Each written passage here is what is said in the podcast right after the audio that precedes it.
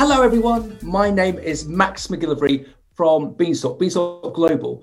As you can see from my backdrop, we've got a very interesting broadcast today, um, all about agri leadership. You all know, or you might not know if you're listening in on an international basis, about the great team that is the AHDB. Um, and they're they're looking to they're always looking to create a difference. They're looking to create a difference in the respect of leadership. Um, and we are Beanstalk and I uh, with the team at AHDB are looking to help everyone with a broadcast series called Leadership, Leadership Broadcast, Talking Leaders. Um, and we're very privileged to have uh, a chap on a little bit later, a chap by the name of Tim Bradshaw, who has got a fascinating background, as you're all going to find out. Um, and, and the reason why we're really keen to bring Tim on, because there's so many learnings that we can understand, pick up, as through a sort of process of osmosis, learn from key individuals um, such as Tim. We know how important it is to be inspired by both big by both big businesses and individuals, which is why we're very excited to present Talking Leaders, a new monthly initiative from the AHDB. And this is going to set up a series of inspirational speakers to share their life experiences and deliver impactful stories to the agri leader community. So when we speak to Tim later, you're going to find out that he's a British Army officer and he's he's also, would you believe it, an Everest mountaineer. And Tim's going to discuss with us as, how, as to how to deal with a crisis and cope with situations where a carefully laid out plan can be ruined by factors outside of your control and how you deal with it and how you keep move, moving forward and how you bring your team with you. We've all been in, and especially in last year, in various states of, uh, of, of crisis. Um, and trying to find a way as to how to come through that in a, in a positive manner to fulfill what you're looking to achieve is really really important which is again is a really key reason why we've set up this uh, talking leaders out broadcast. I just want to bring in a, a, couple of key individuals from the ahdb so you can also learn from them. Mark mark campbell please come in. Isaac van heerden come in. So mark fantastic to see you. Good morning max yeah good to see you as well. And isaac fantastic to see you as well. Good morning. Good morning everyone um, so, Mark, can you just give a bit of a background? What you do within um, the, the great organisation that is the AHDB, please?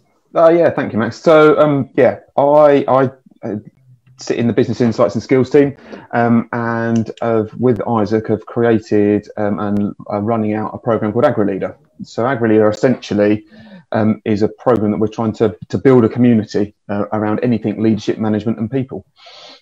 Fantastic. And Isaac, please introduce yourself. Hi there, yeah, I'm Isaac van Heerden, and um, uh, you know, with Marks and lead on on the Agri Leader program. We basically have it uh, based around key uh, three key themes of leading myself, leading others, and leading my business. And we feel that are the the areas that's important for people and you know in in their businesses to focus on. Um, today's thing will uh, today's topic will probably focus on leading myself but through through this program of AgriLeader we will touch on all all three areas. Gentlemen well well done. If there's something i've, I've learned over the last year uh, over and above collaboration collaboration seems to be uh, really key within business especially within within farming. Training development uh, leadership. There's a there's a, a, graph i keep on um, discussing that came out from cranfield university that, that shows that uh, the more training development that you put into a team, the better increased turnover you can you can attract, and also the better profitability, and also the better um, staff retention. If, do, do you think, gentlemen, that um, traditionally the the ag sector has been a, a, little bit weak on training, a little bit weak on leadership training? Mark, what do you think? I, I think it's, it's not, not been the focus. So there's been a definite driver to all that technical delivery and that technical training, um, and it's kind of forgotten about uh, the people and the leadership and management development. And that's the reason why we're we're trying to to develop this program and, and spread the community across all the sectors. Because whatever sector you sit in, whether it's uh, a horticulture sector, whether it's in dairy, there's one common commonality, which is there's people. Whether that's a team of people that you employ, whether that's the family, your mother, father, brother, sister. Um, we need to develop ourselves as people as well as to develop that technical ability. Mark, and, uh, we've actually. Well We've, we've actually just uh, had a report, uh, Max, that looked into that, uh, the uh, Bridging the Gap AgriLeader report, and it shows that you know about less than half a percent of uh, farmers and growers actually invest uh, every year in you know this leadership and management type training. So definitely room for improvement there. Well, it's a fascinating area, isn't it? There's that old saying that the, the best thing about running a business is employing people, but the worst thing about running a business is employing people. But if you if you've got a, a, team that's highly motivated and in some respects managing you as a senior leader because of the time and investment that you've put into them, what, what a great place um, to be. And, and again, that's why I think this Talking Leaders uh, broadcast is such a, a good idea so that we can give everyone, Isaac, Mark, a, a short, pithy one hour um, so that people can watch it on YouTube, LinkedIn, Facebook, or on the podcast series. And just to learn from, from um, individuals who've gone through real life changing experiences. So we, through this, I used this word osmosis earlier, through, through a, a, process of osmosis, we can learn from them. And I don't know about you guys, I've, I've learned some real key um, elements from key people just by listening to them. And then when I've been into in that situation, I can recall back to, to thinking, well, that individual said, if you do this, then it might actually work. And as a rule, it, it works. So I, I, think it's a it's a great idea. And, and what about Tim? Before we bring Tim in, uh, why, why, did you look to select Tim as our first um, expert, our first expert on talking leaders, please, Mark? So Tim, what a story he's got, and he's he's got all sorts of challenges. And just meeting him and, and meeting some of the the other colleagues at Sandstone, um, it just where they're utilising experiences uh, and challenges which have, have encompassed within their personal lives and within their their, their careers. It's it's this really reputable back into the agriculture and horticulture sector because it's all about nicking the good ideas, isn't it? Like you said, learning from learning those bits and, and pinching them and trying to apply them into your business. yeah, um, um, and Isaac, would you agree? Definitely, uh, as as um, you know, the agri leader team, we're all, always looking at uh, bringing farmers uh, something different, something else. Um, so you know, hence hence we're always looking for that cutting edge uh, speaker, that cutting edge um, you know, podcasts, all of those kind of things. So, so we don't like to stick to the normal, and, and hence we, and how we came across Tim. So, yeah. Um, yeah. So, so the, I, again, there's some fantastic um, uh, podcasts and, and, videos out there from, from the farming community, but they do tend to circulate around the, the, the, the trusted old people that they, they wheel out, and everyone has heard them or, or, seen them before. So I think that's why. Well, I'm, I'm so excited to to hear from Tim. Um, Isaac, Mark, should we bring Tim in? Yeah, no, bring bring him in. Tim, could you enter the room, please? Hi, guys. Isaac, I've got to tell you, there's nothing normal about you. It's good news. I'll take that as a compliment, Tim. It's definitely a compliment. It's 100% a compliment. so, uh, but, but, but Tim, Tim, we just got to make one, one point that uh, Mark and I, we dressed up, so, so we look the same in the terms of our shirts. Isaac is, is out there left field, and you haven't followed the, the, the dress code. So this is a, I don't know if that's a minus point against you already. I'm sure it's not. No, no, we'll be okay. I don't if I've ever been described as an expert before. That's quite, that's actually quite exciting. Although, um, although I do have to tell you that I've just watched all all eight episodes of Clarkson Farming back to back. So I'm far as I'm concerned, I'm now an expert and I want a Lamborghini tractor, which I've, I've no idea if they're any good or not, but it's pretty cool. But, fantastic. And, and, Tim, just before we get going with you and we, and we lose Isaac and, um, and Mark for, for a short period of time, what's your take on, on the fact that we've got this, we've got this really interesting, passionate sector of, of farming um, but there is this underlying um, issue of, of leadership, this underlying issue of, of training. Oh, Tim, if I could give you a magic wand, how would you solve that, do you think? The, the, fundamental problem actually, and, it, and, it's not just farming or agriculture; it's across a lot of sectors. A- anybody, any anybody that's um, anybody that's a professional, whatever they do, whether that's farming, lawyers, accountancy, vets, it doesn't matter. We all focus on on being what we want to be good at, being a good lawyer, being a good farmer, being a good vet. And actually, it's almost as though all the way through that process, nobody says to us, you know, you have to lead the family at some point. Do you know you have to lead the business at some point? And, you know, in the aviation industry, they talk about your logbook. You know, if you're an airline pilot, how many hours have you got in your logbook? Well, if we were to ask all the guys listening to this, guys and girls, obviously, how many hours have you got, you know, farming in your logbook? The answer would be thousands. How many hours have you got leading or leadership training? It would be very few. And that's not a criticism. It's just one of those things that kind of happens upon us. We happen upon leadership rather than prepare it right from word go. And I've got to say, you know, full full hat off to, to Mark and Isaac because actually there are so many lessons you can learn. So for me, it's about a toolbox and outcomes rather than a process. Uh, yeah, I always laugh. If you walk into a coffee shop and you ask for a regular black coffee, the first thing you get asked is, "Do you want milk in that?" And I'm like, "Well, then it's not black, is it?" right? And, and that's because somebody's following a blind process. And, and that just doesn't work with people. So actually, if you broke down, obviously, I'm, I am literally basing this on Clarkson guys, by the way, and I know Paul quite well, right? He's a vet. So, but actually, if you break it down, you've got people operating long hours, really hard on their own, very tight margins, big teams of people in, in diverse, diverse locations. That's the problem we need to solve, if that makes sense. And therefore, let's take anybody that's experienced of working in diverse locations, dealing with different teams of people, etc. And, and, and, exactly as Mark said, let's let's nick those skills and, and, create a toolkit rather than a process. And that way, and I hopefully what we'll talk about today is I'll give you a few tools like toolbox, and then at the right moment you take that tool out of the toolbox and you use it r- rather than trying to follow a um, you know, blind process. And if somebody's already developed that tool for a given set of circumstances, why start from scratch? Let's use that one. You know, brilliant. Yeah. And, and, Tim, what, what's that saying? That there's 50 harvests in a, in a conventional uh, farmer. Can, can you imagine if you could get hold of that that uh, that farmer or similar individual, and you could change their their, thinking, their learnings uh, right at the early stage of their career, so that they're so progressive all the way through their career, rather than um, going through the same uh, routine and perhaps doing it wrongly, and they're not doing it wrongly for, for any particular reason over and above, perhaps not um, being engaged with the likes of the AHDB or, or with, with, the, with the likes of yourself. So that, again, that's what I'm really keen with this Talking Leaders uh, broadcast to just positively um, influence influence people. So, um, Mark, Isaac, could you just turn off your your videos? So, so Tim, we've, we've given you a bit of a, a rah rah about your about your uh-huh. background, but could you just go into a bit more detail about your good self, please? Uh, do you just want a bit, of, a bit of background before, before we get into this? Yep. So, guys, I basically, I'm not much of an academic, to be completely honest with you. I mean, I, I mean, I can read, uh, but that's, that's sort of pretty, much, pretty much where it ends. Um, so I joined the army um, 18, 19, and I, and I went to Sandhurst. And to be honest, I was pretty rubbish at it, um, in all honesty. But all I've ever done my whole life is lead people, lead people in weird situations at wow. most. Um, I've never done anything else. And, and, you know, there's no right answer. And as you get older and more experienced, and you, I guess you get better at it. But and then from there, I went off and I, you know, I took on some specialist duty stuff. So I worked in intelligence and, and that was all about influencing people. And it was about getting to know people, understanding what makes people tick and how can you help people achieve their outcomes in order to achieve our outcomes. And you can read into that whatever you want.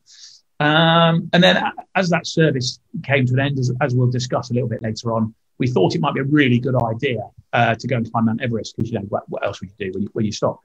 Um, and in actual fact, our, our real mission around that was around mental health. And, you know, my personal take on mental health is that actually it's the big tough people that, that need the help the most. And it's actually about asking for help rather than there's plenty of support available if you ask. And people, by definition, are tough, don't ask for it.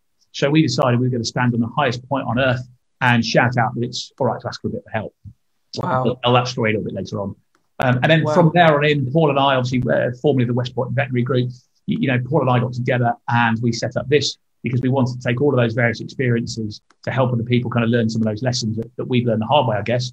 Um, and then Paul and I went off together. We'll show you the video again later. Um, and did some wacky things. We did a challenge every every year for a month, and, and, and we continue to do that. So yeah, and, and Tim, there's, there's so many things to, to pull on. Um, if you look at the average age of the, the UK farmer, um, Mark and Isaac will, will correct me uh, later, I'm sure, but it is in the late 50s.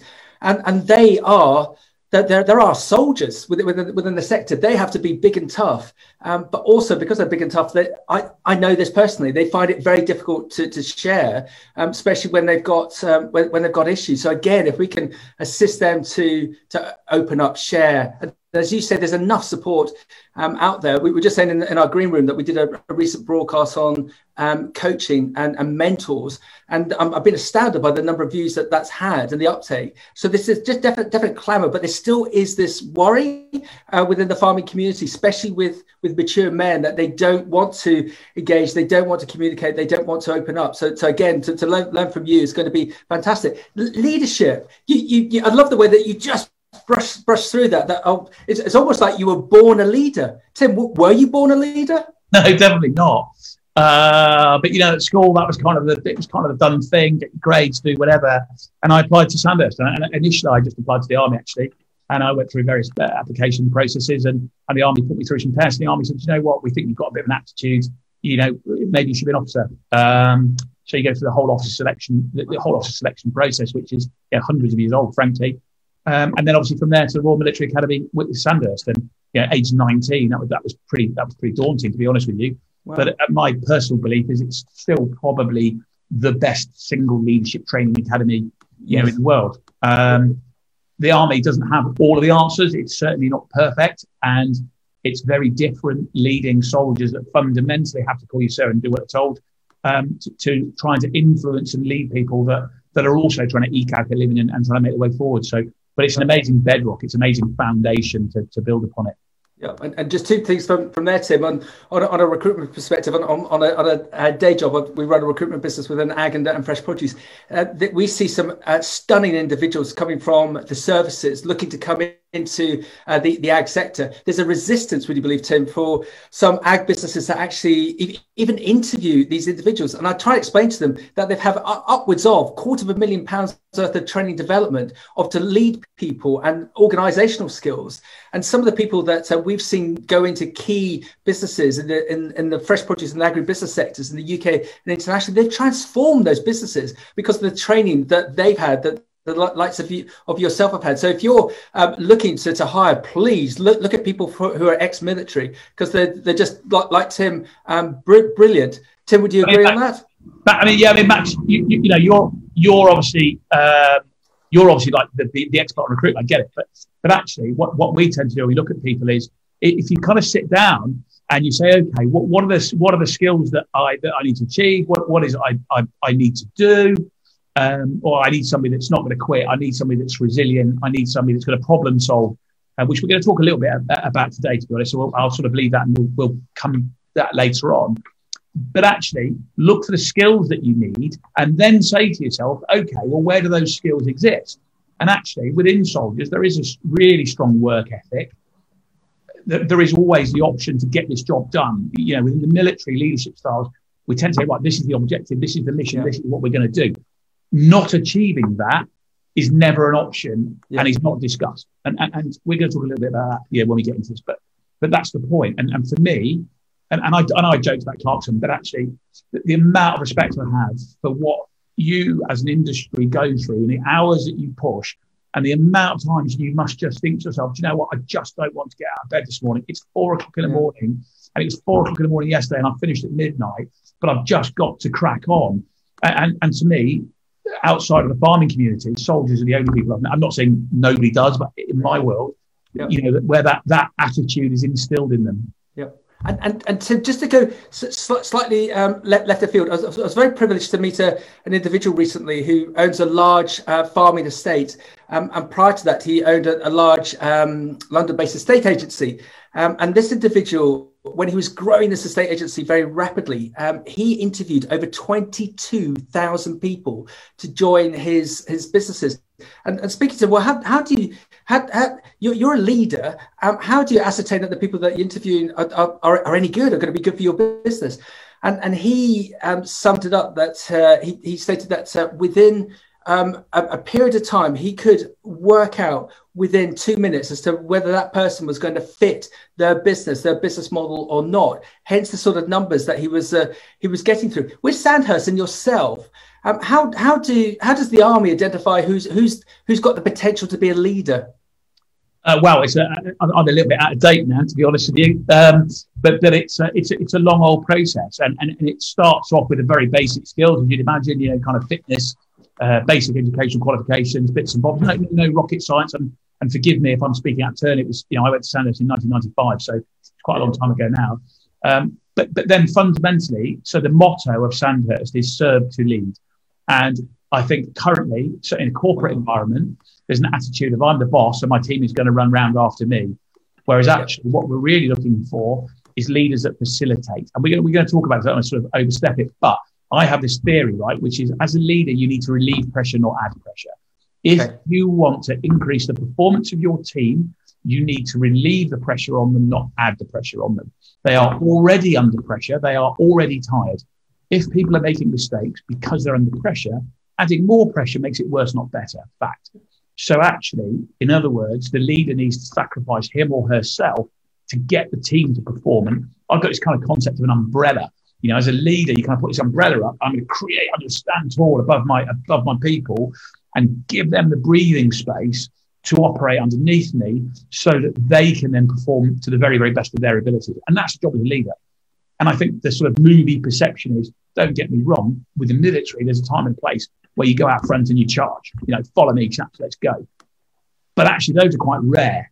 The, the real influence, if you like, to me around leadership and, and what Sandhurst looks for is for leaders that actually care more about them teams than themselves and have the ability to bring the best out of other people rather than necessarily kind of judge their own performance. Wow. We are 20 minutes in, I've learned I've, I've learned a masterclass already from yourself, Tim. Um, Tim, I know that you've got a, video that you'd like just uh, to show us. Do you want to show us, us now, or would you like to um, show that a little bit later? How, how, would you like me to steer this? Uh, I, I, don't mind. Should we, should we tell the story of, of uh, of where of where we got to, Max. Shall, shall we? Let me just see if yes, I, please. I, I must, until whilst you're setting that up, just a housing call. Anyone who's uh, um, either on the Zoom uh, live or on Facebook uh, live, on LinkedIn live, if you've got any questions, dial them in, and I'll make, make sure I present them over to uh, to Tim. Okay, Tim.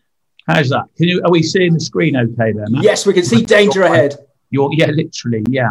So guys, first of all, I want to I, I want to tell you a little bit of a I'll tell you a little bit of a story. I'm going to take you on a bit of a journey, right? Imagine, if you will, that you're fit and strong. You've spent two years preparing yourself for the for, for a dream of a lifetime, right? And that dream is to go and climb the biggest mountain in the world. And you've watched what you've eaten, you've trained physically, and you've raised the money and the funding, and you're and you're finally there. And you've been a month at base camp, and you're standing there and you're looking up this mountain, and all of a sudden you think to yourself, I can hear a weird noise, and this, this weird noise starts to happen. Yeah, that's a bit odd. Am I the only one? Am I the only one hearing this? And then, and then you start to look around you, and you realize other people can hear it too, but you don't really know what's happening to it. And then all of a sudden that noise gets louder and louder and louder. And that noise gets to the point where suddenly you can feel it. You can feel yourself starting to vibrate with this noise and you can feel it under your feet. And suddenly you realize that stuff around you is actually moving and you think, I don't know what's going on. I don't know what's going on. What you don't know is that above you, 20 million tons of rock, snow, and ice has broken free because of the earthquakes. And it's, it's accelerating its way down the mountain north of 100 miles an hour. And it's headed for exactly where you're standing. And suddenly, all of this kind of hell breaks loose around you. And you think to yourself, what do I do? Why am I here? There is no way out of this what's happening to me. I don't understand. You've been in gunfights in Afghanistan. You've been um, undercover doing all sorts of strange operations. and yet suddenly the, you are 100% out of control. How do you get out of that situation? Where does it come from? And I just wanted to share a couple of key points with you today. And I'm going to put this into context for you. That day, I didn't know what was happening. I was like a crazy goalkeeper. Imagine, if you will, that the clouds were like 50 or 60 meters above us and the mountains, the rocks are tearing down this mountain. We couldn't see them until they broke the crowd cover. And you know, if you watch the Euros at the moment, I'm kind of there like some sort of crazy goalkeeper, jumping out of the way of what's going on. But the problem is that the rocks that are appearing from the crowds are the size of cars. And, and it's like some sort of dodgy 1980s adventure movie with the ground literally opening up amongst you. And you're totally out of control. I phoned my dad and I tried to put a brave face on it. I was like, Dad, this is, yeah, this is not cool. And my dad, I found out later, put the phone down and turned to my mum and he said, Not sure Tim's coming home.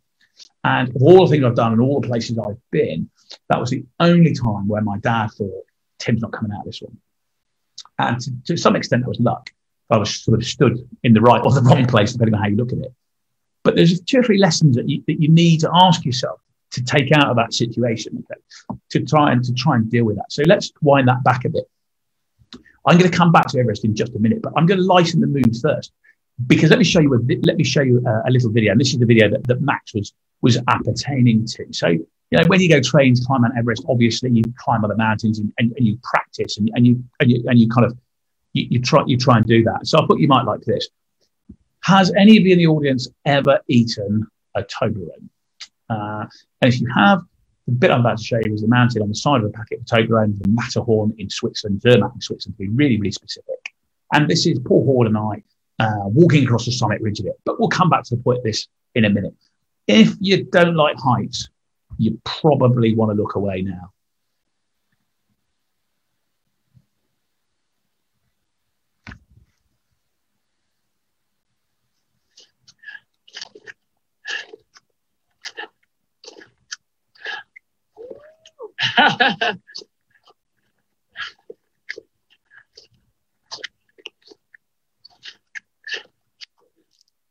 The nav is easy. There's no more up.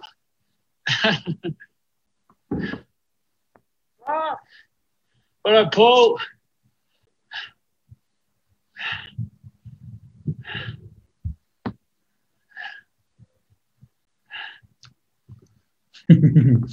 uh, yeah, so just out of interest, did anybody happen to notice the uh, the orange rope there that was uh, attached to me and, and, Andy, the guy in front of me? And um, uh, I'll let hazard a guess. If Andy was to trip and fall off that mountain, it's it's four and a half thousand meters, by the way, straight down from there. You literally touch nothing till you land in Zermatt below, um, which would give someone skiers a bit of a shock. Um, but actually, if Andy falls to the left, what I've got to do is jump to the right, uh, the other side of the mountain, and we end up kind of a pendulum looking after each other. And you know, when you talk about teamwork and looking after each other, it, it's pretty awesome.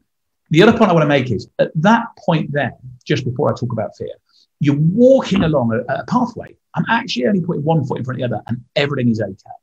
But the point I'm trying to make is that we're prepped. We're ready for it not to be okay. So we know our drills. We've practiced what happens next. If it goes wrong, we know what we're going to do. So although it's okay at the moment, we are we know that we're one step, we're one heartbeat, if you like, from it not being okay. And we're ready for that. So in other words, don't wait till it's gone wrong to try and work out what you do. Prep yourselves first as best you can. Have a standing operating procedure. Anyway, so we've got this concept, and this is relevant to Everest, and it's relevant to when we find ourselves in really challenging situations. And with this idea that fear is false expectation appearing real one of the things, and the last year has been amazing for it, and, and it's actually why people go off and buy 100 toilet rolls, but it's another story. We have this urge to get control, to work out what's going on. And a lot of the stress and pressure that we're dealing with can be perception of. So, in other words, false expectation. What the first thing you need to do is filter out the intelligence from the information, work out what's really happening to me right now, and what do I actually need to deal with right here, right now. And anything else, anything else can wait. And we can quite often find ourselves on the, in this situation where we kind of coulda, woulda, shoulda, uh, might be doing this, could be doing that. Um, if this goes wrong, that'll happen. If that happens, this will go wrong. And then when that happens, I'll lose everything. But actually, we're focusing on things that, that haven't happened yet, that actually may not happen. And we're creating more anxiety. And what we need to try and do is filter out our bandwidth. Now, I'm certainly not belittling the situations that anybody's found themselves in. I'm giving you a tool to help deal with it. So I always laugh over the last 12 months, for sure, we've all been trying to use the internet. Yeah. So you're at home and you're trying to, I don't know, whatever it might be, have some sort of Zoom meeting, Teams meeting. Uh, your other half uh, is, is on the FaceTime for your distant relatives that you didn't speak to anyway, that now you suddenly speak to three times a week and they're trying to use an internet based communication system. The kids are probably streaming online games and somebody else is trying to use Netflix. And the thing goes, and your bandwidth runs out. And to get it working again, what you've got to do is you've got to free up your bandwidth. You've got to get it operational again. And what do we, what do we do? So you've got to close things down. And, and that's where this comes in. So suddenly the kids stop streaming, granny stops FaceTiming, and the internet comes back again. And that's what you've got to try and do to yourself. So when you find yourself, when you feel that anxiety, that pressure coming in, and that, by the way, is normal. It doesn't mean there's anything wrong with you. It doesn't mean you're weak. It's completely normal, especially in super high pressure situations. So the first thing that I then do is go, okay, fine. What's false? What's real? What do I actually have to deal with? And occasionally I even write that down because I just find that easier, but it's whatever works for you, right? So you work it out, take a deep breath and deal with that false expectation. So let's go back to the situation that I find myself in on the on, on the bottom of this mountain, at the foot of at the foot of Mount Everest. Just have a have a little listen uh, to this for a minute. Max, you make sure we can uh, just hear the audio on this one for me because it's quite quiet. Okay. So you can hear it. Would it? Yeah, it was a very clear. Yes. Here. We're actually across the other side of the mountain on the Tibetan campsite. Um, and we're surrounded on every side. Well, I'm at 5,200 metres. So you have to forgive sort of croaky voice and slight breathlessness. Because you can imagine at the mountains where I stand, tower above me up to six and 7,000 metres. And they're all rock ski, uh, scree slopes. And the first thing that started to happen was literally the tent started to rock and move around us. And almost like thunder, huge boulders started to break away around us uh, from the sides of the mountains and roll down to the bottom to the base camp. Um, everybody here was absolutely fine because the local Sherpas, know exactly what they're doing and they positioned all our tents and equipment uh, to protect us from just such a thing happening. Um, but as I said, we're in fact the other side of the mountain from Nepal and the Tibetan side, so quite a way away from the from the epicenter. Um, and yet still it was quite significant. Um, the guys here have done amazing looking after each other. And of course, there's some um, anxiety now amongst the Sherpas, the majority of whom are, are Nepalese, trying to phone home using various sort of satellite communication systems to check that their sort of homes and families, are okay. So, um, yeah, it was certainly very dramatic. What felt like half an hour, but I think it was probably more like 10 seconds this morning. So, guys, here we are. And, and uh, I, I, don't want to be morbid, but it was over seven and a half thousand people died that day in, in Tibet and, and in Kathmandu. There was over 200 people killed on, on the side of the mountain. And so, here's some top tips. Here's some tips I took out of that to get myself through that situation. And it's not unlike some of the situations we find ourselves in the morning. And the first thing you do is accept the situation and then be part of the solution. Okay, so in other words, very quickly I realized I couldn't do anything about it. I couldn't stop it happening. I couldn't fix it. There was no right answer. So essentially, I accepted the fact that any decisions I took from now on in were the least bad decisions and they were the best that I could do given the circumstances that I was in. So as a leader, personally, I accept that. I go, I can't fix this. I can't make that not happen. I can't make myself or my team anywhere else. So I'm going to accept it. And I'm now going to deal with this the best way I can. And I'm a man on the ground, right? So, so whatever decision I'm going to take is, is the best one that I could do. I'm actually not a big fan of kind of retrospective leadership criticism. It's a story for another day. The first thing you've got to do is provide direction and reassurance. People need to be part of the solution. One of the reasons people all rushed out and bought 100 toilet rolls when coronavirus kicked off was because they're trying to get back control. We need control of the situation that we're in. And one of the things that's absolutely amazing as a leader is the first thing you've got to do is reassure your team. You don't need to be a Spartan leader. You don't need to be a warrior. It's perfectly okay for your team to know that actually you're scared too. But what you are going to do is provide reassurance. Hey, guys, we're going to work this. We're going to keep working this problem. We're going to keep solving the problem. We're going to stay together. We're going to look after each other. And often that's what people need to hear is that reassurance. Not that you're going to solve it because you can't solve it. It's reassurance we're going to look after each other. Then what you're going to do is provide direction. This is what we're going to do. One of the guys in the base camp when we were there was all at sea, not literally, he was at base camp, but he was all over the place. So what we actually did is we asked him to go away and we asked him to start counting up how much food and rations we had left between all the teams at base camp. And what that did is that direction gave him something to focus on. So actually, rather than kind of cuddle him and pat him on the head and tell him, be okay, and leave him in a corner, what we needed to do is to get him operational again for his own mental health and his own perseverance, not ours. So actually, by giving him direction, suddenly he was part of the solution. He was part of the answer and he, he had a contribution to make that totally lifted his spirits. And he went from focusing on what had gone wrong to how he was going to help him do the best he possibly could. And it absolutely transformed the performance, if you like, of that individual.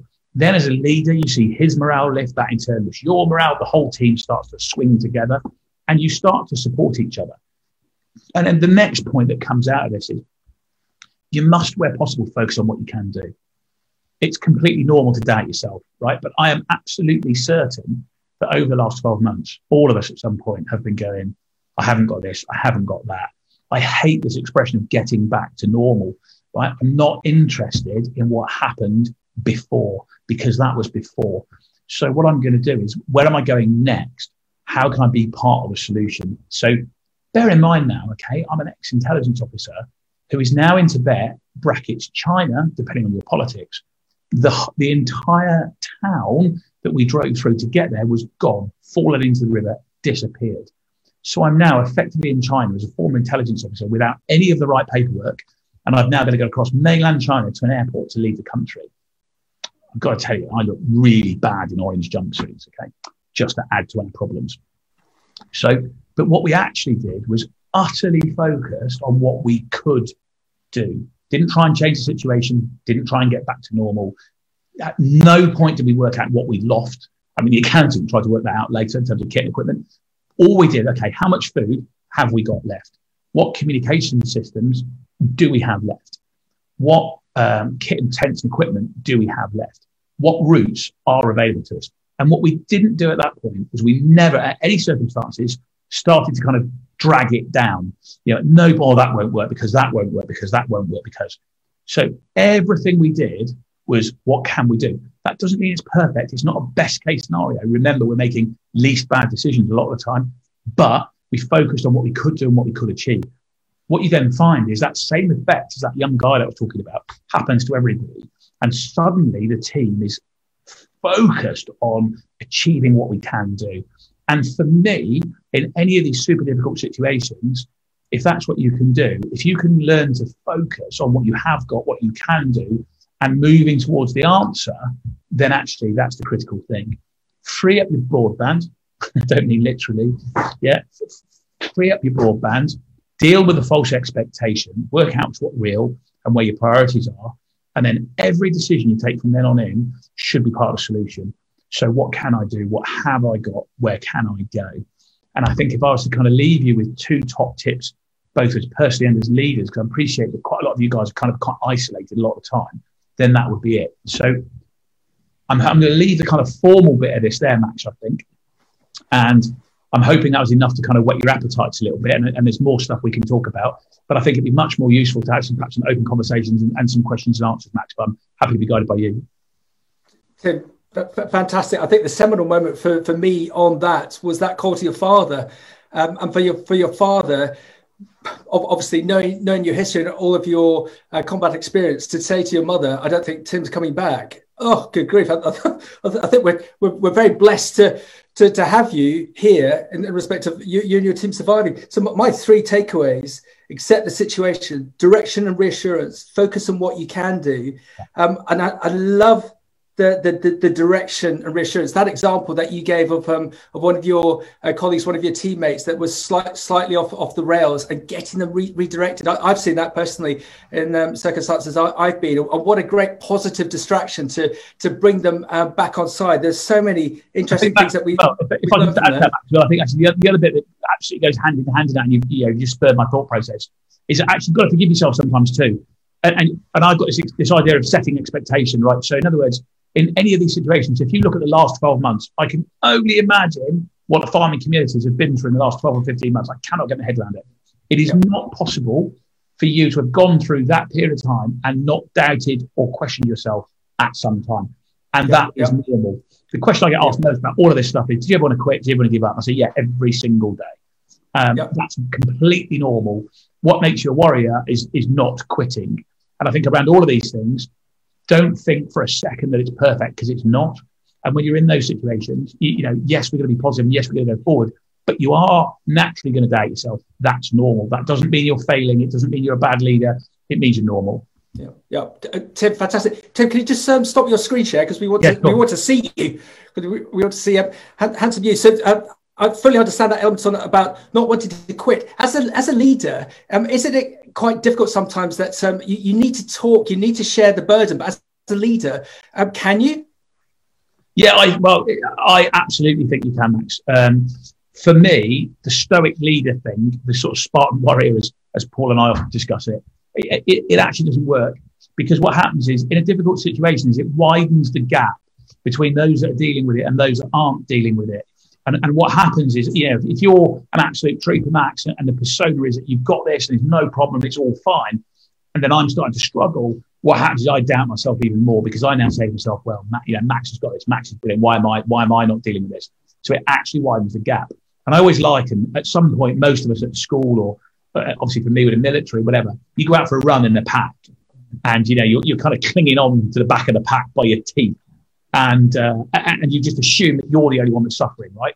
And then what happens is the, the person next to you or the person in front of you lets out a big old gasp and they go, "Wow, I don't know if I can, I don't know if I can keep this up for much longer. This is horrendous." And rightly or wrongly, you suddenly feel better, right? Because you, yeah. you go, "Yes, yeah. I'm not the only one that's struggling." And, and yeah. to me, that's the most simple analogy because then what happens is the same thing. So when the old leader, when a, as a leader, when you go, wow, this is pretty rubbish, uh, all the team go, oh, blimey, he is human. That's okay. Yeah. But then what happens is your example then becomes the fact that you are still working the problem. And that's what yeah. inspires people to do the same.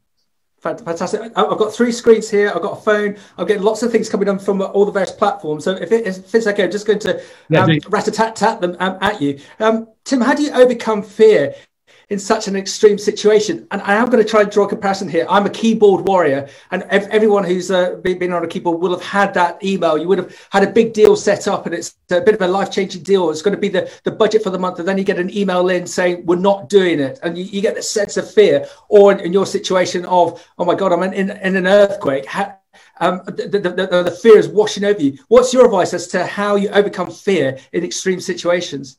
So uh, I think the first thing you have to do is accept the fact that fear is a completely normal reaction, right? You're supposed to be afraid. That's the point.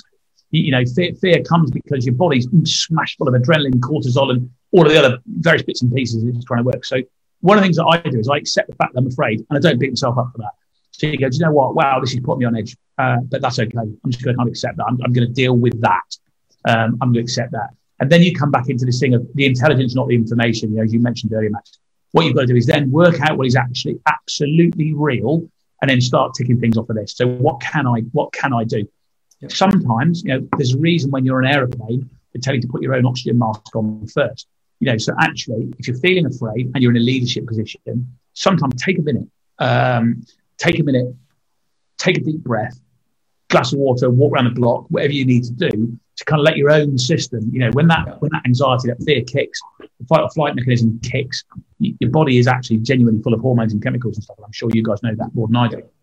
So actually deal with that first, take a tactical pause, and then you'll find that everything comes back into focus a little bit more.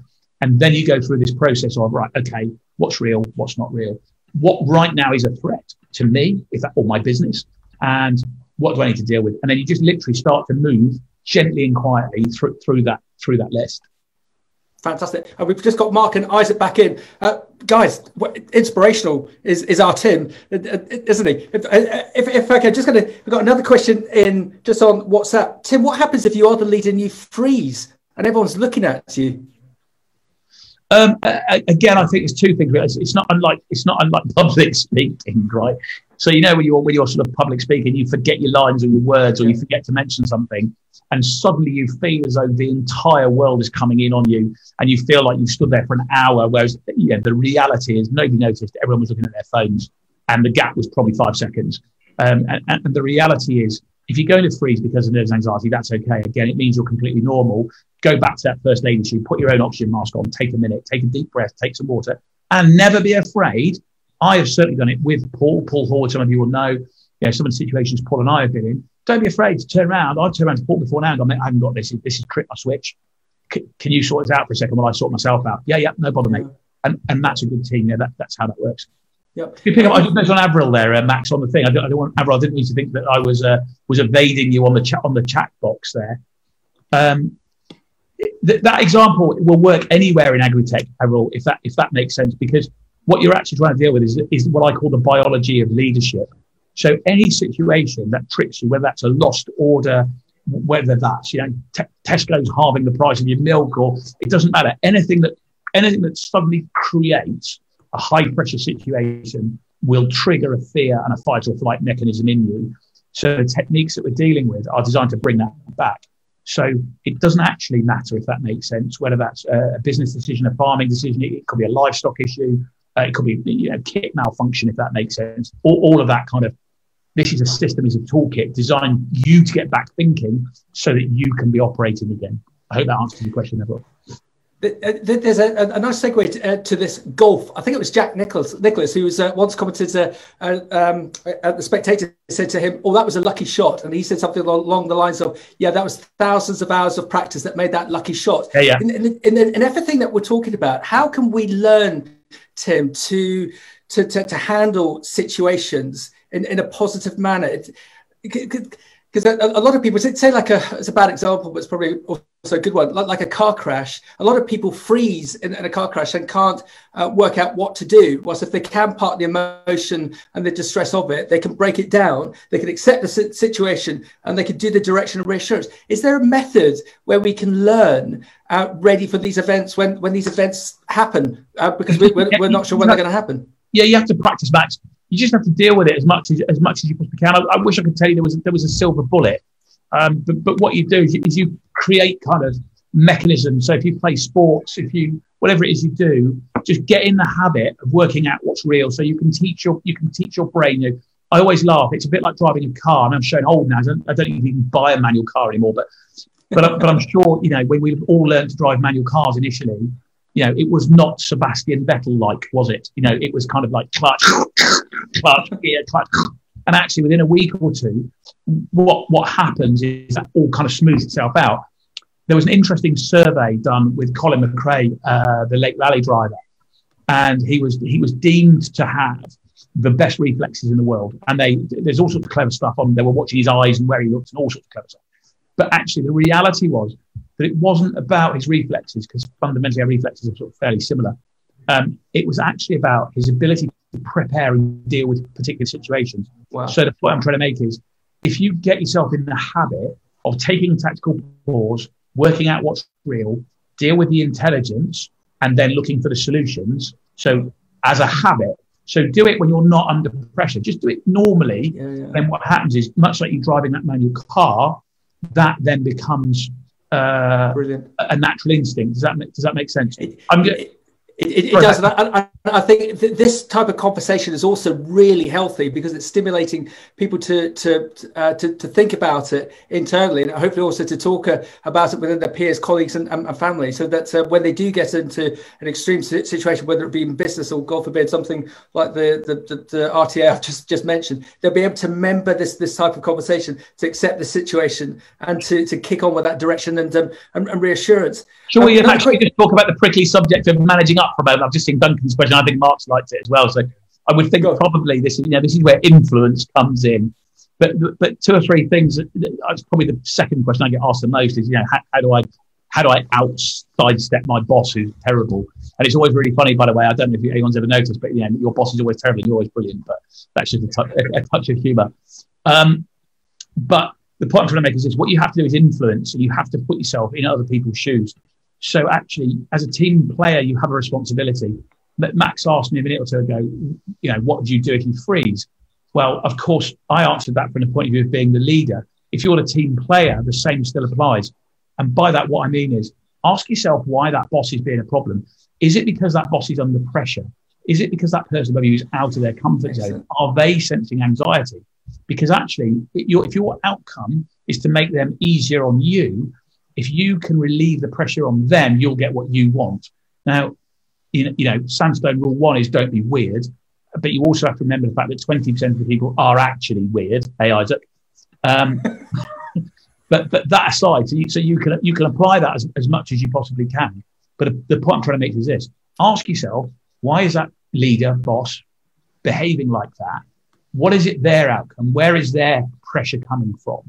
And I know Paul has spoken about this at length around private equity and buying businesses. You know, suddenly you've got somebody that, that was the boss that's now not the boss that's got external pressures in. And what you might well find is that you can influence the behaviors of that person above you by understanding the pressures, external or internal, that are on them and helping them deal with it. Wow. Not always, right? Okay. You will always come across the one percenters, I am afraid.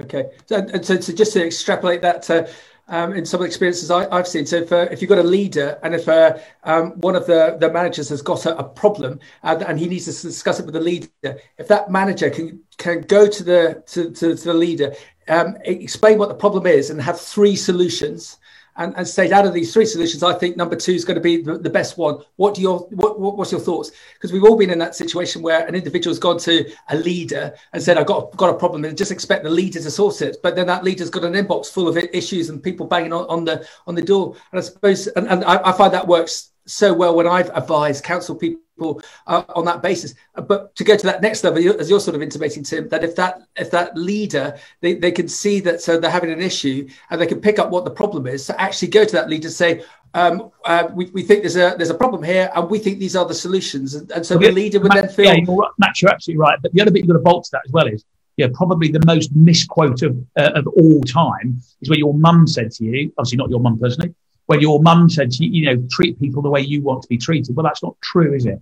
To treat people the way they want to be treated. So the, the other thing you can absolutely do as well is identify the communication style that your boss or the person that you're talking about, it was Duncan, I was there, is using, right?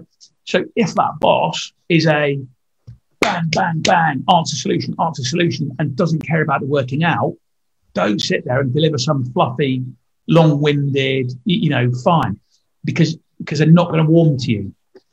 If the complete opposite is true, and the, the, the boss that you're talking to is, you know, a small animal there, and, and and and you know, it's all about the people and the relationships and how I'm being cheeky, obviously, how people feel and, and, and what that's all about. Then that's what you've got to deliver. So when you talk to that boss, the outcome is the same, the message is the same, but the delivery style is different. And that's what we talk about influence. Because then I'm going to talk about, you, you know, hey, Isaac, look, the, the, team are feeling this. And if we could just do that for the team, then they'll feel much better. And this is what we're going to do. I'm going to give the same message, the same outcome. I've just delivered it in a way that, in this case, I'm taking the mick of Isaac, but, but obviously in a way that Isaac wants to hear it. And, and that's super powerful as well. It's not rocket science to listen a little bit to the way that person likes to communicate with you. And um, I always laugh, right? You can always spot people that have been on wacky courses because they talk about mirroring. So when I talk about mirroring, I don't mean do not sit opposite the person copying everything they do. Okay. Rule one, do not be weird. Um, but actually what you can do is, is communicate to them in a way that they're going to respond to. And that's what I talk about mirroring. Well done. Uh, a question from WhatsApp. Um, Tim's obviously been involved in some uh, amazing businesses. What are some of the best business practices that he's seen and some of the worst business practices he's seen on a management perspective? Don't lead with the numbers. Never, ever lead with the numbers. You can't motivate people with numbers. You can't inspire people with numbers. Numbers will never recruit a good team and they don't fix people. Um, for, for, for me, if you the KPI, whatever, whatever KPI you, you might use, key performance indicator that, that you might use, uh, all of that does is tell you whether the leadership is working or not. So, and, and I often, you know, if I don't know watches Formula One or whatever, but if, if you know, if the racing team goes to the track, all the stopwatch does is tell them whether or not what they've just done to the car has worked or not. So never, ever, ever lead with the numbers or the spreadsheets. All the KPIs do is, is tell you whether you're on the right track or not always lead the people first, particularly over the last year or so, because the people are capable of fixing the numbers. The numbers are not capable of fixing the people. Fact. Well, there's a, program that's just uh, started out of Channel Five about how Tesco was uh, was formed, um, and and the one thing that's coming from that was take a risk. Take a risk. And Tim, can you imagine saying that to, to your accountant? Take a risk. There, there, there would just be so, so, so t- totally, totally get that. And what about best business examples that you've seen? Um, in terms of what in terms of leadership behaviours, Max. Yeah. I mean, I think I really, really like it when you watch people that actually genuinely care about genuinely care about their people. You know, it's really, really interesting when you talk about leadership in general. There's only really two or three KPIs that you can use to talk about leadership, and, and retention in six days, you know, is, is one of them. And, and there's a there's a fine line to tread along, if you see what I mean, between being obviously too tolerant and too soft, especially in an industry that requires you to be physically robust but but also in terms of kind of looking after the looking after the people. And there's a couple of big law firms, which are obviously professional services firms that we deal with, that have very much taken a step off the way they used to do things, and they're absolutely now looking to kind of look after, inspire, and, and deliver more soft skills rather than necessarily delivering kind of legal services training. And the results are speaking for themselves. Fantastic. And, and, coming back to this uh, this conundrum that we've got about farms. Far, farms are relatively uh, isolated individuals. We don't tend to have that water cooler moment, perhaps uh, like, like some officers have. Um, what would your advice be to, to farms, to, to those leaders within the farms, as to how they could deploy the soft skills for their team to get the team through to, to the next level, to encourage them, to, to retain them? If, if, if I if, if you could be dropped into a farm we're doing it now. If, if the number of uh, farmers that, that, are listening in, what would be your direct advice as to the magic dust that we could give to them, so that they could, in some respects, then revolutionise their, their business through through your your learnings, through your skill set. Never, never be afraid to reach out. Never be afraid to ask help. It's a sign of strength. Asking for help, even if those people are junior to you, provided they've obviously got some experience, but never be afraid to ask for help. Never be afraid to reach to reach out. And the more isolated you are, the more important it is is to re, is to reach out. Remember two things, right? That that there's a difference between setting a rhythm and a check-in. Setting a rhythm is a is a Monday morning nine o'clock meeting, is a Wednesday nine o'clock meeting, and a Friday nine o'clock meeting. It actually achieves nothing other than to set a rhythm. Checking in is when I pick up the phone and I say to Isaac, Isaac, it's Tim, you're all right. Yes, mate, I'm all right. What, what did you want? Nothing. Just checking all right. Oh, right. Yeah. Resist the urge to then start talking about, you know, productivity or soil yield or whatever else you want to talk about, right? If, if you're going to look after people, you lot need to get out more, by the way. But if, if, if you're going to look after people, look after people, do, do that. And the more isolated you are, the more, in, in my view, the more important that is. And I've worked pretty isolated in places like Afghanistan. So the more isolated you are, the more reach out. And also remember that you're, when you're in a, a bubble, I don't mean a corona bubble, I mean a kind of world bubble in general. By definition, you're, you're blinkered. So you're utterly focused on, on that job in hand and what you're doing. And just occasionally, the answer might be here or, or over here. And sometimes yeah. making that phone call, reaching out, asking somebody. And the other thing that's really interesting is that that actually empowers people. There's nothing better than when somebody phones you up and says, "Hey Tim, like just um, I just really like your advice on this. Or what's your thoughts on that?" And actually, you sort of go, "Oh, yeah, cool, yeah, blimey, things I things I know I'm talking about." Um, so, so it works both ways. You get an answer, but but also it's quite empowering for the person you, you've actually hit the phone up to as well. Yeah, fantastic. Just on, on that side, Mark Isaac, if, if there's a, a, a farmer or someone from the ag trade who's who's wants to communicate, wants to share a problem, wants to have a discussion, can the AHDB assist them on that basis? Isaac? Yeah, definitely. So, you know, through through AgriLeader and now our people offering, um, we we do all sorts of courses and, and got all sorts of resources um, to help people with communication and and you know, and how to some of the softer skills. So yeah, get in contact and, and we can definitely send help with that. Fantastic. Mark, thoughts on that, please? Yeah, no, definitely. Just pick the phone up, and, and if, if we can't help, or we we can steer you in the direction that um, we'll be able to get some help. Um, because and guys, we're, we're, on that note, Mark, as well, we have Paul and I, I know we, we have an open book policy, guys. So if, you, if you're listening today and you're part today and you just want to talk to somebody that's outside of the industry, I'm not a counselor, I think, but you just want to bounce some stuff around, then you, you know, find me on LinkedIn. It's super easy. It's, it's, probably the easiest way to get hold of me, actually, to be honest. Uh, particularly as I might actually be traveling again soon. Uh, something weird happened. I got a plane yesterday, which is, which is pretty weird.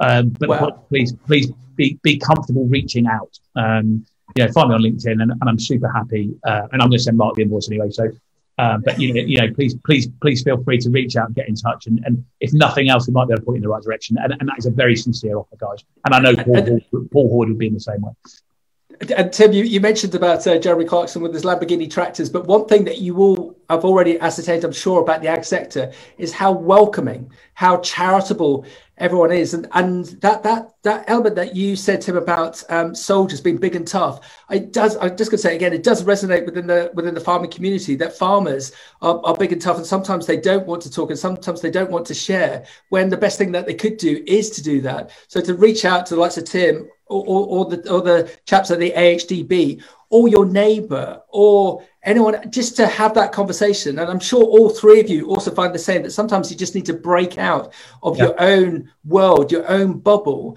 Um, and if you do have a problem again what tim was saying um, if you've got a, got a problem just step out of it. Just just park it for the for, for the night.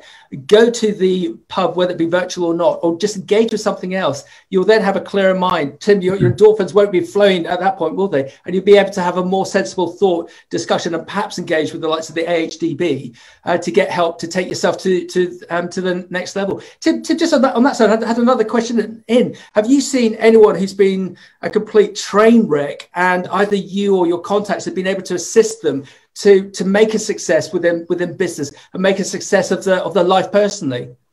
Yeah, I mean, it would be inappropriate of me to to to, to give you details if that makes sense, but but, but certainly one of the things that is that is a misnomer is that if, let's, let, you know, it's not beat around the bush anymore. Let's talk about mental health. And that's what we're talking about fundamentally, because it all stems from anxiety, which stems from pressure. And what a lot of people don't realize is that things such as anxiety and depression, which I suffer with both, by the way, and that's got nothing to do with having been to war. But one of the common misnomers um, is it's a sign of weakness because the reality is that it tends to be high functioning people that actually struggle. And the reason for that is because they have incredibly high expectations of their own performances and where they should be. And they tend to take on loads of stuff and they tend to have five or six plates spinning at, at any one time. So they then impose an enormous amount of self pressure. It's not criticism, it's an observation. So actually, it tends to be the super high functioning people. And I've certainly worked a number of occasions in various professional services sectors where you've just almost pointed that back out to somebody and, and almost given them permission to have a minute, you know, because we carry this expectation I've got to perform, I've got to perform, I've got to perform. And I'll never ever forget being in Afghanistan one day and wanting to wanting to be up and wanting to help the troops do what they're going to do and help my guys out. And one of the guys turned around to me and said, Boss, go to bed. I was like, what are you talking about? Like, we've got, you know, guns to clean and vehicles to prep and plans to write, etc. Like, no, no, boss, we can do all of that. Tomorrow, when it goes wrong, we need you thinking. That's your job is to is to operate. So we can clean the guns and we can clean the cars. That's no bother. You go you go and sleep because we can't do the bit that we need you to do tomorrow. So yeah. the answer I'm trying to give you, Max, is on a number of occasions I've given people, if you like, permission to have a minute. And, and okay, that might mean you miss a deadline and that might have financial connotations. But the, but the deadline, the, the risk, if you like, of not doing that or the consequences yeah. of not doing that can be even can be even more severe. So don't yeah. be afraid to give yourself a minute, whatever that minute looks like. If that means you go and watch it, you know, 10 back to back episodes on Netflix or whatever that means you take the dogs out for a walk, it literally doesn't matter. Yeah. Find yourself that minute. And, and, and that's what you've got to do. That, that, that's where, that's where the rehab, if you like, the reset, I suppose, um, yeah. pro- probably comes from. And I've seen that work with a number of senior people. It's, it's, it's, a fascinating area. I'm, just uh, halfway through an audio book, a political audio book, um, and they mentioned about Lord Heseltine. Lord Heseltine, for, for those uh, younger viewers, uh, listeners, was a was was a was a was a key Conservative um, politician, cabinet minister, deputy prime minister in the help me, 80s, early 90s. Um, he has said behind closed doors that he feels he's failed in some respects because he never made prime minister. He set up a, a, multi-million pound turnover publishing company as well as being a politician, and he feels that he he's he's failed because he never made it to that top echelon because that, that's where he was striving to, to get. Tim, just coming back to what you were saying, it, it, it, so what, what are we saying that we should let go to grow in some respects as a le- as a leader, let go to grow. There's a, there's a good friend of mine. Uh, she's a lady called Cath Bishop, and she's written an amazing book called The Long Win, which is which is you know if you're into that, it's worth a read. And she, I mean, frankly, she's spectacularly annoying, if I'm really honest, right? Because she's like a diplomat. She's a she's a uh, Oxbridge graduate, and she rode at the Olympics, so she's one of life's spectacular o- overachievers. Um, but but again, you know, I remember she, you know she sort of got a silver medal at the Olympics and thought I saw it as a failure. Um, crazy, right? But one of the things she says is what you've got to do is focus on your own performance um, so, in other words, and, by what I mean by that is, let's just take that Olympic rowing race for a minute. Let's use Cath's example. Can she control whether she wins or loses that race? No. Can she control whether the other countries um, race effectively or faster than her? No. The only thing she can control is her own performance. And if you're going to control your own performance, you've got to do that for the long term. Now, I did some work with security services, which we won't talk about here. Um, but one of the things we like to do in the army is turn ourselves inside out. You know, we've gone exercise for two weeks. And if we can not sleep for two weeks, then that's brilliant. You know, we'll go to Afghanistan for seven months. And if we can not sleep for seven months, that's even better. You know, exactly. Must be big and tough, right? And then suddenly you start to work with people that are a bit brighter than that. And, and what happens is they go, what, what are you doing? Like you, you can't keep that up. It's not sustainable. So if you haven't slept for a couple of days, you're now rubbish.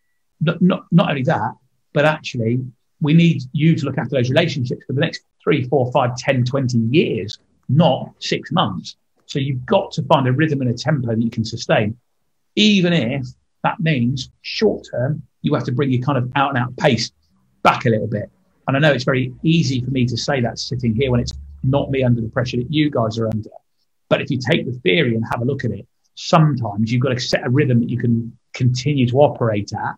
So, you know, sometimes 80%, 90% f- for a year is better than 98% in five minutes. Um, it's, it's, just a, a, slightly different way of looking at it. Um, you just taken me back. You just taken me back back in time. I remember being on a, on a harvest and being told off by, by the farmer for, uh, for for being too too busy, and he said, "Max, you got to be in it to win it. Slow down. Got to be in yeah. it for the for the, for the, for the long term." Gentlemen, we're just uh, we're slightly running out of time. We could talk to Tim all day, Mark. I just, I, I just Abby I think that's a really important point that, that Abby come up with on the on the on the on the chat on, on the chat box there. Abby, you raise a really, really good point, okay? And what I do want to do is differentiate just two different factors here. So the one is when you're a leader, all of those same emotions that we're talking about with your team happen to you, right? So the fight or flight mechanism k- kicks in. You become potentially kind of aggressive. I don't mean that in a going to start beating your team up sort of a way. It's a, it's a natural reaction designed to help you, you know, fight or run away or whatever. So the two things you've got to do. The first thing you've got to take away your own personal anxiety, if that makes sense. So, in other words, if I'm about to snap at Max, because I'm under pressure, I can't allow that emotion to show through. Does that make sense? So, in other words, if Max has done nothing that I shouldn't snap at him for, then I need to take a deep breath and not snap at him because of something I've done wrong or a pressure that I'm under. That is different. But what I think you're talking about, if you are frustrated, if you are finding it hard, you know, tears of frustration, etc., I don't think personally that's a bad thing. As long as you're still working a problem and still doing what we talked about, you know, for the last hour or so, I don't think that's a bad thing personally because people see you as human and people are more obliged to feel closer to you and to help you become part of it, part of the solution. Um, but hopefully you can see the difference between those between those two things. Abby, did, did that make sense? It did. It did to us, Tim. Uh, Mark, I, Isaac, I, I, think that this, this last hour has been what we were hoping to get from this Talking Leaders broadcast. It's been inspirational. I, I, I know I'm, I for one are going to listen back to the broadcast and, and pick up the, the, the, key elements that uh, that I want to revisit for, for myself and uh, what I do. The, the three takeaways from me that Tim said in his uh, his presentation about accept the situation that you're in direct, direct and reassure those around you and focus on what you can do. If you can focus on that and build on that, it's going to work. It's going to be okay. Mark, Isaac, what, what's your thoughts as we sum, sum up, please? Mark, you go first. Wow, it's a, well, we've summited Ever, Everest and back. What a, what a great, great discussion in less than an hour. I think, yeah, um, a couple of points that I picked up on. It's um, the, one of your first starting lines, Tim. I'm not, an, I'm not very academic, but I can read. Um, but it just proves that leadership and management and development of, of that isn't just for that iconic leader; it's for everybody, um, uh, and everyone can can build and, and do on that. Then uh, uh, to build on your point, Max, about it's normal, it's human to cock up, to feel fear, to show emotion. So don't use that as a negative. It's a it can actually be a, be a positive. But if you're in those situations, it's, it's take a minute, and I like that term, take a minute, whatever that may be to you, um, to actually regroup and then create that habit of being able to control the controllable. Um, and then um, I suppose the final bit, it goes back to um, the toolbox element. And I think that's an important factor as well because farmers, growers from all different sectors are all very different. But that toolbox has a range of tools in it that isn't directed at a certain challenge. You can assort the tools to, to do the job um, and, and solve the problem. And my last final point always lead people first. I think it's a really good point. I've never, seen, I've never, seen, a motivational spreadsheet. Sorry, any accountants. Well said. Well said. Very good. Very good. Now, excellent and an excellent summary there from from Mark and yourself, Max. Um, you know, has made me reflect on some of the things that you know I maybe used to do, and, and all of a sudden he thinks, and where where did I lose that? So brilliant. And and my one key take home message is is all about the people. It is all about the people. You know, you've never you can't achieve anything without the people. So yeah, no, thank you very much, Tim, uh, Max, Mark, um, and you know, get in touch and you know, and engage with the Agri Leader program. Uh, you know, get in touch with Mark and myself um, if you know, and um, if you want to engage with that, please. So, brilliant, thank you, a brilliant hour. Isaac, thank, thank you, Tim. Just give us a takeaway. You'll, you'll be used to this. What's your What's your takeaway for all the farming community on this AHDB Talking Leaders broadcast? What's the takeaway that you can give us that's going to that, that we're just going to remember for, for, for now on? Understand what success looks like for you personally. Always step towards it. Doesn't matter how small the step is, keep moving towards it and always be part of the solution. Boom.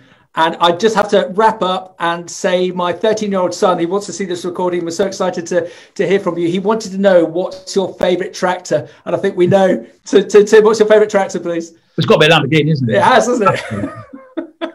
Guess for that. So, gentlemen, thank you very much for. But thank you very much for this, uh, for, for, all participating in this Talking Leaders broadcast with the, with the fantastic team of Isaac and Mark and all of their colleagues at the AHDB. I think you've all knocked it out of the park today. Everyone, be well, and we'll see you hopefully at the uh, at the next uh, Talking Leaders uh, broadcast very shortly.